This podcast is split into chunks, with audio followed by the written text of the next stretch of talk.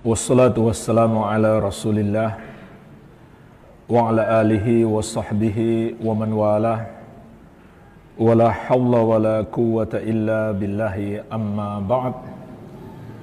Fa ikhwani fid din Wa akhwati fillah kaum muslimin wal muslimat. Rahimani wa rahimakumullah. Semoga Allah subhanahu wa ta'ala senantiasa mencurahkan rahmatnya kepada kita sekalian. Alhamdulillah telah kita bahas tadi dua bentuk toleransi yang melampaui batas bahkan sampai mengeluarkan pelakunya dari Islam. Yang pertama membenarkan agama selain Islam dan tidak mengkafirkan orang yang dikafirkan oleh Allah dan Rasulnya. Maka ulama Islam sepakat ini bukan toleransi yang dibolehkan dalam Islam bahkan membatalkan keislaman. Karena Allah mengharuskan kita mengamalkan la ilaha illallah yang berarti kita mengingkari dan menyalahkan semua agama selain Islam dan membenarkan hanya Islam saja. Karena semua agama selain Islam mengajarkan peribadahan kepada selain Allah dan hanya Islam yang mengajarkan kita untuk menyembah kepada Allah yang satu saja. Dan juga karena sejumlah ayat dan hadis telah menegaskan semua selain Islam adalah orang-orang kafir, maka ketika kita tidak mengkafirkan mereka berarti kita mendustakan ayat-ayat Allah dan hadis Nabi sallallahu alaihi wasallam. Oleh karena itu ulama sampai pada kata sepakat bahwa itu adalah pembatal keislaman. Ini yang pertama. Yang kedua, mengucapkan selamat terhadap hari raya orang kafir. Maka ini juga bukan toleransi yang dibenarkan dalam Islam, melainkan toleransi yang kebablasan. Karena itu sama saja menyetujui atau menyepakati atau meridoi perbuatan kekufuran mereka. Contoh mereka merayakan hari lahir seseorang yang mereka yakini sebagai anak Allah. Dan perayaan itu sendiri adalah ritual untuk menyembah makhluk tersebut. Kalau kita mengucapkan selamat, apalagi ikut bergabung di dunia, maka sama saja kita menyetujui Walaupun kita dalam hati kita mungkin tidak menyetujui, tapi perbuatan itu adalah bentuk persetujuan. Bentuk keridhaan terhadap apa yang mereka lakukan. Maka ulama Islam sepakat hukumnya haram, bahkan ini juga disepakati ulama. Meridoi kekufuran adalah kekufuran. Menyetujui kekufuran adalah kekufuran. Baik, ini yang kita jelaskan di sesi yang pertama tadi. Kemudian tadi juga saya jelaskan batasan toleransi yang benar. Ada dua batasan globalnya, batasan umumnya. Yang pertama, kita nggak boleh zolim kepada orang-orang kafir, kepada non-muslim. Yang kedua, kita boleh berbuat baik kepada mereka, dengan dua syarat. Syarat yang pertama, berbuat baik kepada mereka hanya dalam urusan dunia. Bukan membantu mereka misalkan merayakan Natal. Ini bukan uh, toleransi, tetapi membantu dalam berbuat dosa. Syarat yang kedua, yang kita berbuat baik kepadanya itu bukan termasuk orang kafir yang, yang memerangi Islam dan kaum muslimin. Baik, ini ringkasan materi di sesi yang pertama tadi. Sekarang kita masuk contoh yang ketiga. Contoh ketiga, toleransi yang kebablasan wali. Menjadikan orang kafir itu sebagai wali. Apa maksudnya wali di sini? Maksudnya orang yang dicintai atau yang dijadikan sebagai teman dekat atau yang diangkat menjadi orang kepercayaan, ajudan, asisten, pembantu utama, menjadi pemimpin atau yang kita tunjuk menjadi pejabat. Maka jemaah sekalian, ini bukan toleransi, melainkan pelanggaran di dalam syariat, termasuk pelanggaran berat. Apakah sampai tingkat kekufuran? Ada dua tingkatan. Ada dua tingkatan. Tingkatan yang pertama, orang yang menjadikan orang kafir sebagai wali karena menyetujui agama mereka atau karena dia benci Islam atau dia tidak ingin melihat Islam menjadi jaya maka ini adalah kekufuran ini adalah kekufuran tingkatan yang kedua seorang muslim bersikap loyal atau menjadikan orang kafir sebagai wali karena alasan duniawi. Karena alasan duniawi. Maka ini adalah dosa besar namun tidak sampai tingkat kekufuran. Dan dalil larangan menjadikan orang kafir sebagai wali itu sangat banyak di dalam Al-Quran dan Sunnah. Di antaranya surat ayat ke-51. Subhanahu wa taala berfirman, "Ya ayyuhalladzina amanu tattakhidul yahuda wan nasara awliya'a ba'duhum awliya'u ba'd wa may yatawallahum minkum fa innahu minhum innallaha la yahdil qaumadz zalimin." Wahai orang-orang yang beriman, janganlah kamu menjadikan Yahudi dan Nasrani sebagai wali-walimu sebagian mereka adalah wali bagi sebagian yang lain. Barang siapa dia Allah tidak akan memberikan hidayah kepada orang-orang yang zalim tersebut. Jemaah sekalian, perhatikanlah kata Allah, jangan kalian jadikan mereka sebagai wali.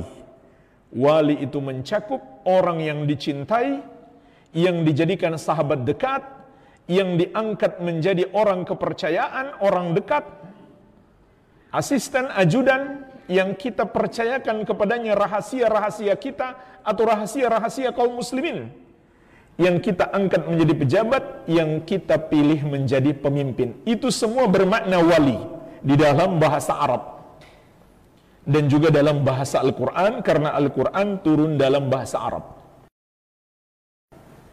Jadi terjemahannya mau diganti.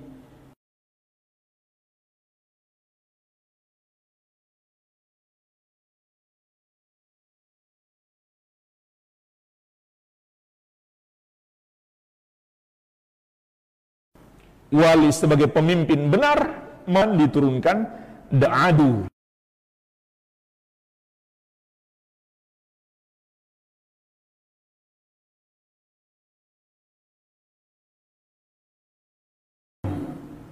wali itu adalah diserahkan kepadanya. Loyalitas dan seterusnya. Dan terkhusus larangan dalam syariat memilih pemimpin yang bukan muslim ini juga sampai pada tingkat kesepakatan ulama. Tidak ada perbedaan pendapat. Jemaah sekalian apa pentingnya saya Islam sedikit saja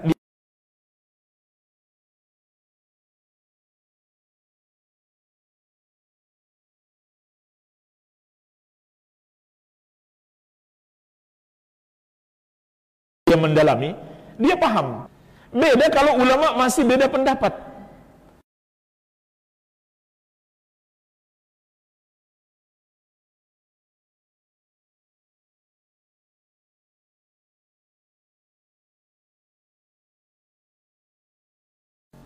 Di situ banyak harus bertoleransi. Kalau ulama bertoleransi, kenapa kita nggak toleransi? Bahkan sampai dalam sesuatu yang kita anggap salah, yang kita bid'ah, belum tentu orangnya kita fonis ahlul bid'ah. Belum tentu. Tapi kalau ulama sudah sepakat, jika ada yang menyelisihinya, maka dia telah salah. Salah, orangnya sesat, dan bahkan bisa sampai pada tingkat kekufuran sebagaimana telah kita jelaskan di sesi awal tadi. Nanti saya akan sebutkan insya Allah uh, di antara dalil larangan menyelisihi ijma dan bahayanya yang sangat besar. Saya sebutkan dulu dalil ijma larangan memilih pemimpin yang bukan muslim. Bahkan juga ijma jika dia tadinya muslim kemudian sudah menjadi kafir dia harus dilengsirkan tapi dengan syarat tidak memunculkan mudarat yang lebih besar. Al-Imam An-Nawawi Asy-Syafi'i rahimahullahu taala imam besar dalam madhab Syafi'i. Dalam kitab beliau menukil dari Al-Qadi Iyad rahimahullahu taala. Ajma'al ulama ala anna al-imamah la tan'akidu li kafirin.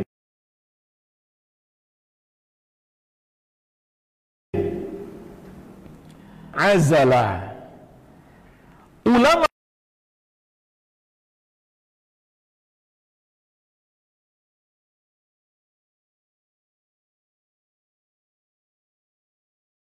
sepakat bahwasannya ke orang kafir sebagai pemimpin mereka Sebagaimana ulama juga apabila dia tadinya muslim kemudian murtad keluar dari Islam maka dia harus dilengsirkan.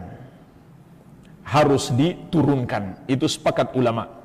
Tapi jemaah sekalian ingat juga Imam Nawawi menukil kesepakatan. Kata beliau ajma'a ahlus sunnah annahu la yan'u sultan bil fisqi ahlus sunnah juga sepakat tidak boleh melengsarkan pemerintah karena dosa-dosa besar. Sezolim apa pun dia, selama dia masih muslim, sepakat ahlu sunnah, tidak boleh dia dilengsarkan. Kenapa beliau sebut ahlu sunnah? Karena khawarij nggak sepakat. Jadi jangan kita mengikuti jalan khawarij. Begitu pula mu'tazilah. Mu'tazilah nggak sepakat. Kalau dia sudah kafir, khawarij sepakat sepakat dengan ahlu sunnah. Dia harus dilengsarkan. Tapi selama dia masih muslim hanya ahlu sunnah yang sepakat. Dia tidak boleh dilengsarkan walaupun dia melakukan dosa-dosa besar berdasarkan hadis-hadis yang sangat banyak sekali yang melarang kita melakukan itu. Dan juga berdasarkan akal sehat jemaah sekalian. Kalau kita melengsarkan pemimpin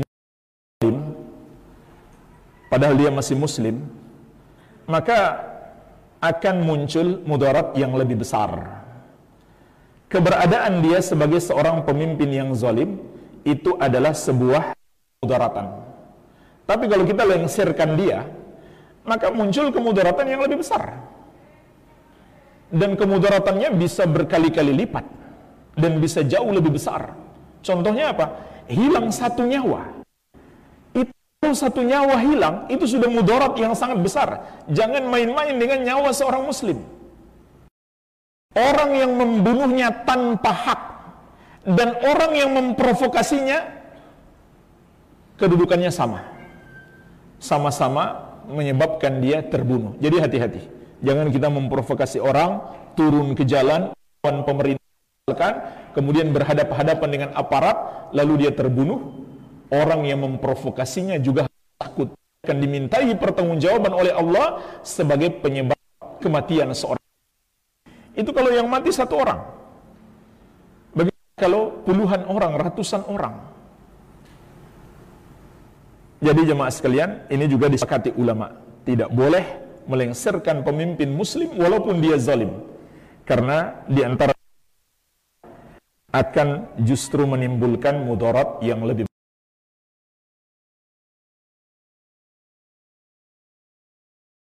besar. mengangkat sebagai wali termasuk sepakati Islam. Perhatikan lanjutan ayat tadi, surat Al-Maidah ayat ke-51. Kata Allah, "Ba'dhum awliya'u mereka adalah sebagian yang lain. Wa yatawallahu minkum fa innahu minhum. Siapa di antara kalian yang menjadikan mereka sebagai wali, maka dia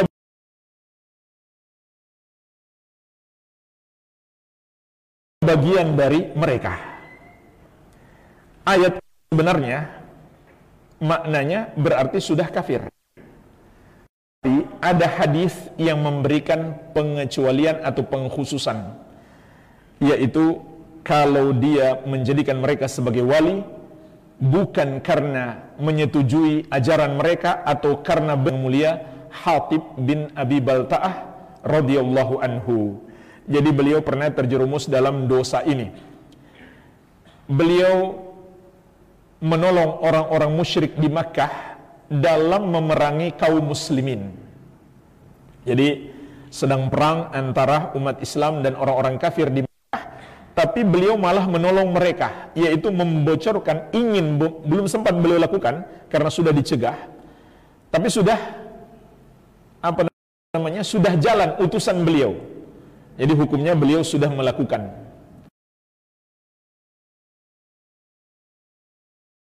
Walaupun belum kesampaian. Beliau ingin membaca serangan Rasulullah SAW kepada orang-orang kafir karena mereka perjanjian damai.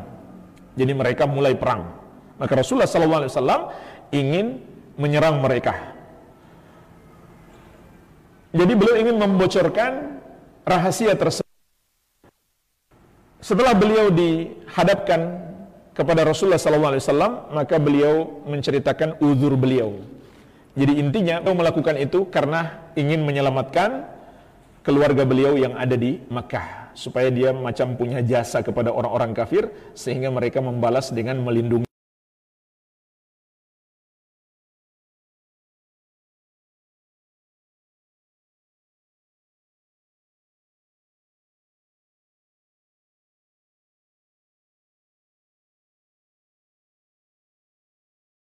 siapa yang menjadikan mereka sebagai wali.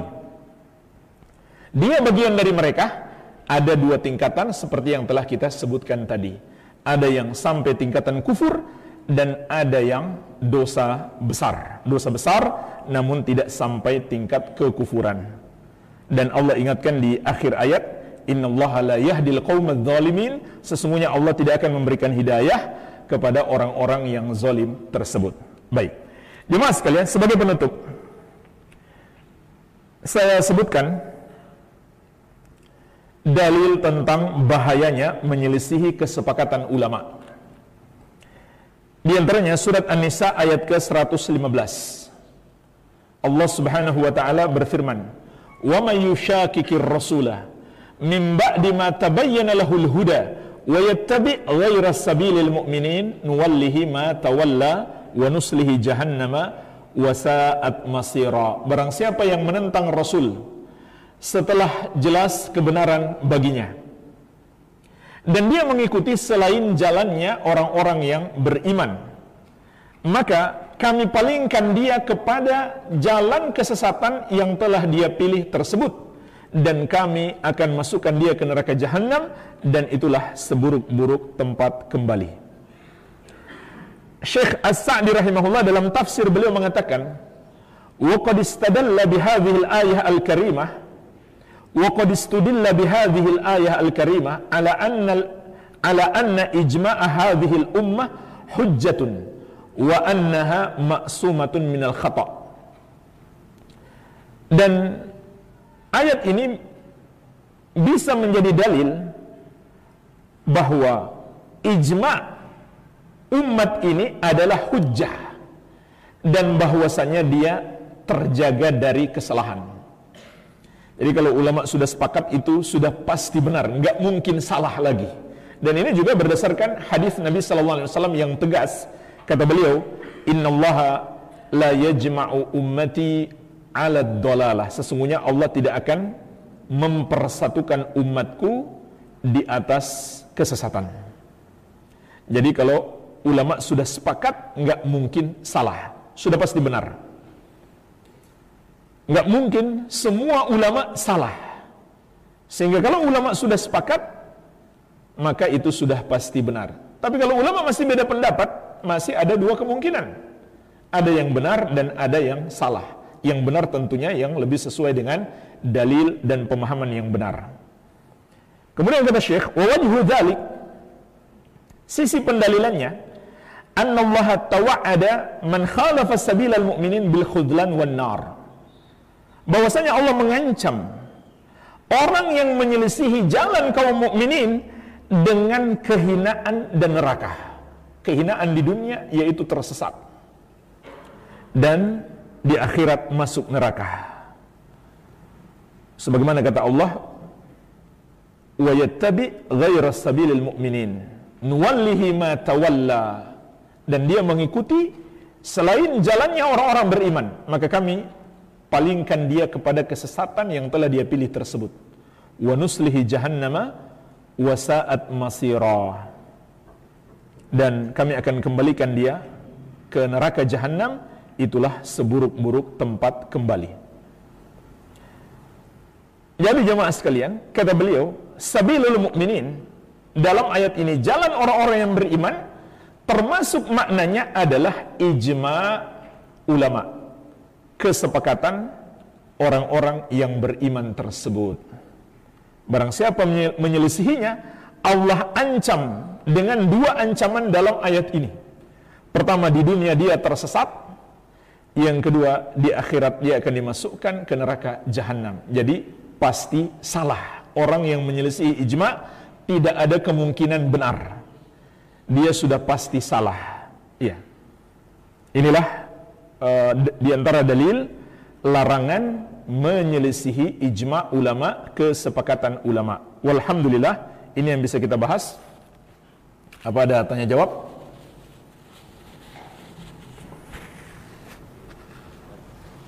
Tafadhal.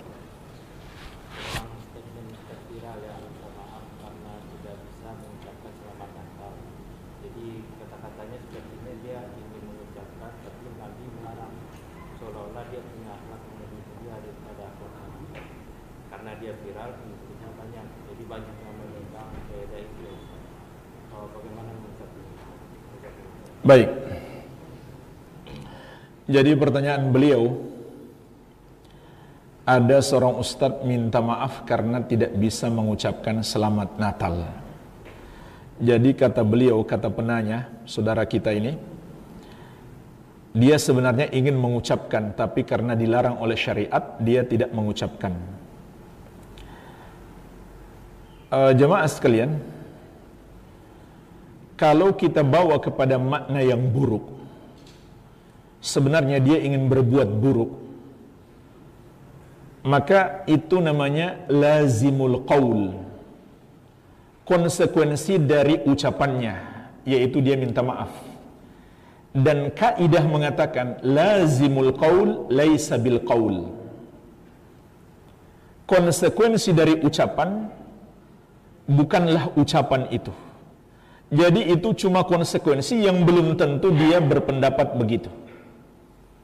Dia belum tentu ingin melakukan keburukan itu. Jadi jangan kita langsung memfonis dia ingin melakukan keburukan itu. Kalau kita bawa kepada makna yang baik, maka itu cuma pemilihan kata-kata yang mungkin ada sisi kesalahannya tapi tidak dimaksudkan oleh orang yang mengatakan itu. Dia tidak bermaksud pada sisi kesalahan itu. Yaitu seakan-akan kita perlu untuk mencari keridoan mereka. Supaya mereka nggak marah, kita nggak mengucapkan selamat Natal, kita minta maaf. Apa itu perlu? Nggak perlu. Nggak ada urusan dengan keridoan mereka. Mereka ridho nggak ridho terserah. Kita hidup ini mencari doan Allah Subhanahu wa taala. Yang penting kita nggak zolim sama mereka. Itu yang paling penting, kita nggak zalim sama mereka. Kalau kita zalim ya kita salah. Tapi kita mengamalkan agama kita, termasuk kita nggak boleh selamat Natal, itu tidak ada urusan mereka ridho atau nggak ridho. Mereka senang atau marah, atau mereka biasa-biasa saja, nggak ada urusan. Mereka mau marah, mau terserah. Karena kita hidup mencari keridhaan Allah, bukan keridhaan manusia. Kalau kita minta maaf seakan-akan betapa penting mencari keridhaan mereka. Walaupun kalau kita bawa kepada makna yang benar, ini cuma salah dalam pembahasaan, bukan dimaksudkan oleh orang yang mengucapkannya. Semoga Allah memberikan hidayah kepada semuanya. Wallahu a'lam.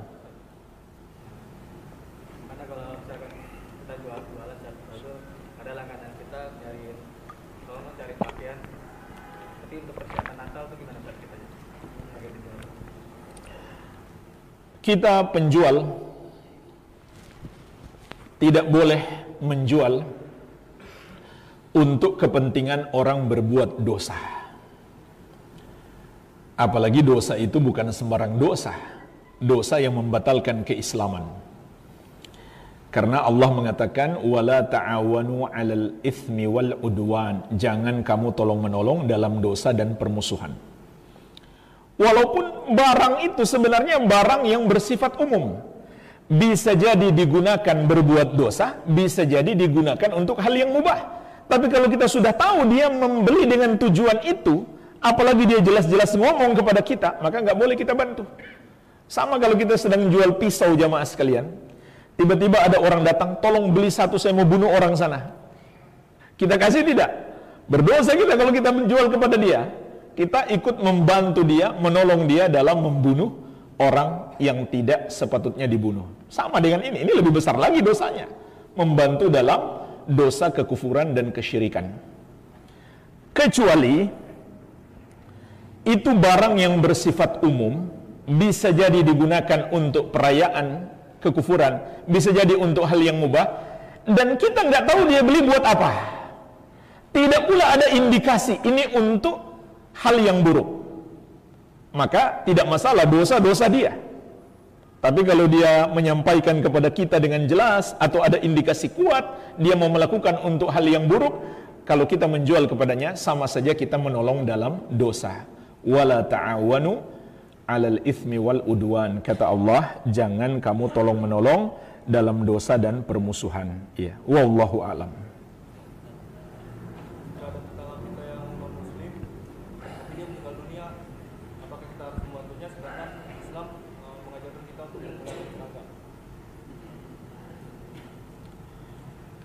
Non muslim meninggal dunia. Apakah kita boleh membantunya? Jawabannya tergantung kalau membantu hanya dalam batas yang dibolehkan dalam syariat kita tidak masalah. Contoh dia lagi nggak punya waktu untuk beli makanan kita kasih makanan tidak apa-apa. Itu hakikatnya membantu dalam hal duniawi. Atau yang wafat orang yang menafkahinya, nggak ada lagi yang menafkahinya, kita beri bantuan makanan kepadanya, tidak masalah.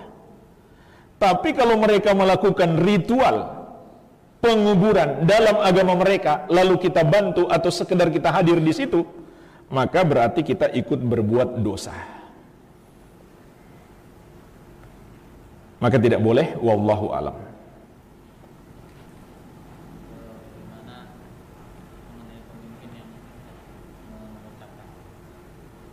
Sama saja. Pemimpin yang ucapkan, rakyat yang ucapkan hukumnya sama. Apa bedanya? Pemimpin lebih besar lagi dosanya karena dia akan diikuti oleh masyarakatnya.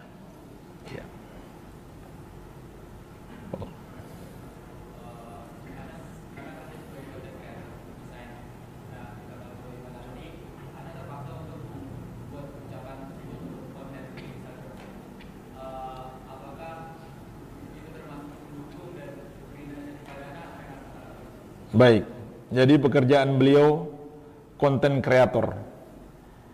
Kata beliau terpaksa membuat konten selamat Natal begitu ya. Ya.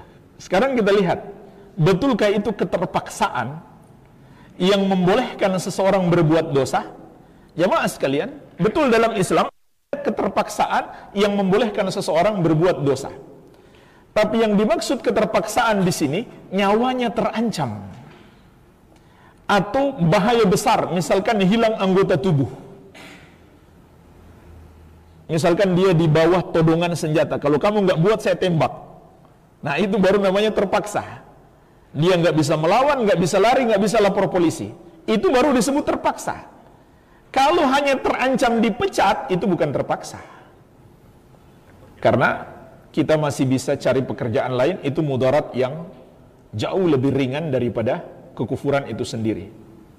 Tapi kalau betul-betul terpaksa, maka Allah berfirman, "Illa ukriha wa qalbuhu mutmainnum bil iman."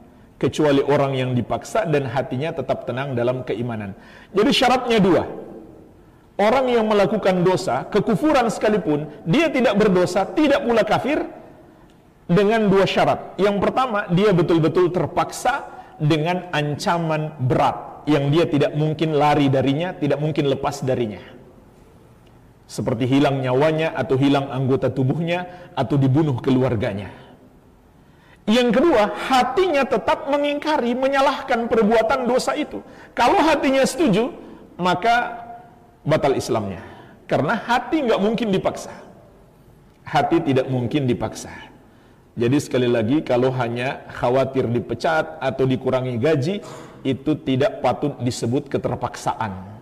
Atau itu bukan keterpaksaan yang membolehkan seseorang melanggar syariat. Ya, wallahu alam waktu sudah habis.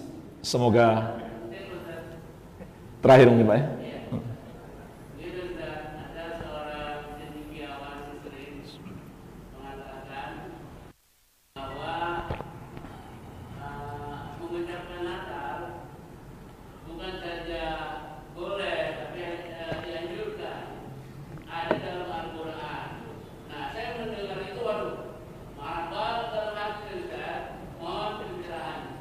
Iya.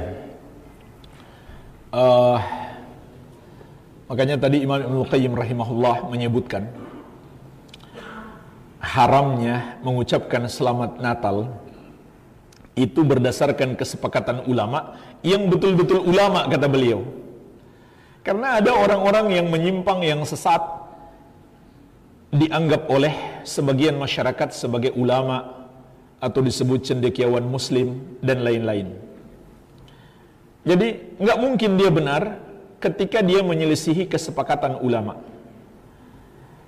Yang kedua, juga jelas-jelas bertentangan dengan dalil-dalil yang tegas maknanya. Dalil-dalil yang tegas. Lam yalid wa lam yulad. Allah tidak beranak dan tidak diperanakan. Mereka merayakan Natal, merayakan hari lahir seseorang yang mereka yakini anak Allah. Itu sebabnya mereka merayakan. Kalau cuma anak biasa, ngapain dirayakan? Ngapain dijadikan hari raya? Sedangkan kita mencintai Nabi Isa alaihi salam, mencintai kelahiran beliau tanpa harus dirayakan atas dasar keyakinan beliau seorang nabi dan rasul. Jadi nggak sama kita senang kepada Nabi Isa AS dan wajib kita mencintai beliau. Bahkan ulama juga sepakat kalau ada seorang muslim membenci satu orang nabi atau melecehkan satu orang nabi selain Nabi Muhammad SAW juga termasuk pembatal keislaman karena bertentangan dengan rukun iman, beriman kepada para rasul. Konsekuensi keimanan mencintai mereka dan memuliakan mereka kalau ada yang membenci, ini dua pokok keimanan, cinta dan pengagungan. Kalau ada yang membenci atau melecehkan seorang nabi, walaupun bukan Nabi Muhammad SAW, apalagi beliau tentunya, maka ini membatalkan keislaman. Jadi, kesyukuran kita, kecintaan kita kepada Nabi Isa alaihissalam bukan atas dasar beliau sebagai anak Allah seperti dalam perayaan Natal. Tapi memang Allah telah mengingatkan ada orang-orang yang mempergunakan ayat-ayat yang masih bisa ditarik ke kiri dan ke kanan karena banyak orang belum ngerti hakikat ayat itu sehingga bisa digunakan untuk menyesatkan orang lain. Itu hakikatnya yang terjadi. Mereka menggunakan ayat-ayat tentang Nabi Isa alaihi salam yang ada dalam Al-Quran yang banyak orang muslim belum mengerti hakikatnya sehingga mereka bisa menipu orang-orang awam dengan penafsiran-penafsiran yang keliru yang bertentangan dengan kesepakatan ulama. Nggak mungkin penafsiran mereka benar. Walaupun dia punya ayat, punya hadis, nggak mungkin penafsirannya benar ketika bertentangan dengan kesepakatan ulama. Dia pasti salah. Sebagaimana telah kita jelaskan tadi. Dan ini Allah sudah ingatkan. فَأَمَّا الَّذِينَ فِي قُلُوبِهِمْ زَيْغٌ فَيَتَّبِعُونَ مَا تَشَابَهَ مِنْهُمْ ابْتِغَاءَ الْفِتْنَةِ وَابْتِغَاءَ تَأْوِيلِهِ Adapun orang-orang yang di hati mereka ada penyakit kesesatan, maka mereka akan mencari dalil-dalil yang mutasyabih, dalil-dalil yang belum jelas bagi kebanyakan orang. Untuk apa mereka mencari dalil-dalil tersebut? Ibtigha al-fitnah untuk menyesatkan, wabtigha ta'wilih dan untuk membuat penakwilan atau pemahaman tersendiri yang berbeda dengan pemahaman para ulama salaf atau kesepakatan ulama ahli sunnati wal jamaah. Jadi Allah sudah sebutkan mereka memang akan memanfaatkan ayat-ayat tersebut yaitu mereka bawa kepada pemahaman mereka dan menyelisihi pemahaman yang benar bahkan pemahaman yang sudah disepakati oleh para ulama ahli sunnati wal jamaah. Iya. Wallahu a'lam, semoga bermanfaat. Lebih dan kurangnya saya mohon maaf. Wabillahi taufik. Subhanakallahumma wa asyhadu an la ilaha illa anta astaghfiruka wa atubu ilaik. Wa sallallahu ala nabiyyina Muhammadin wa alihi wa sallam wa akhiru da'wana anil hamdulillahi rabbil alamin. Wassalamualaikum warahmatullahi wabarakatuh.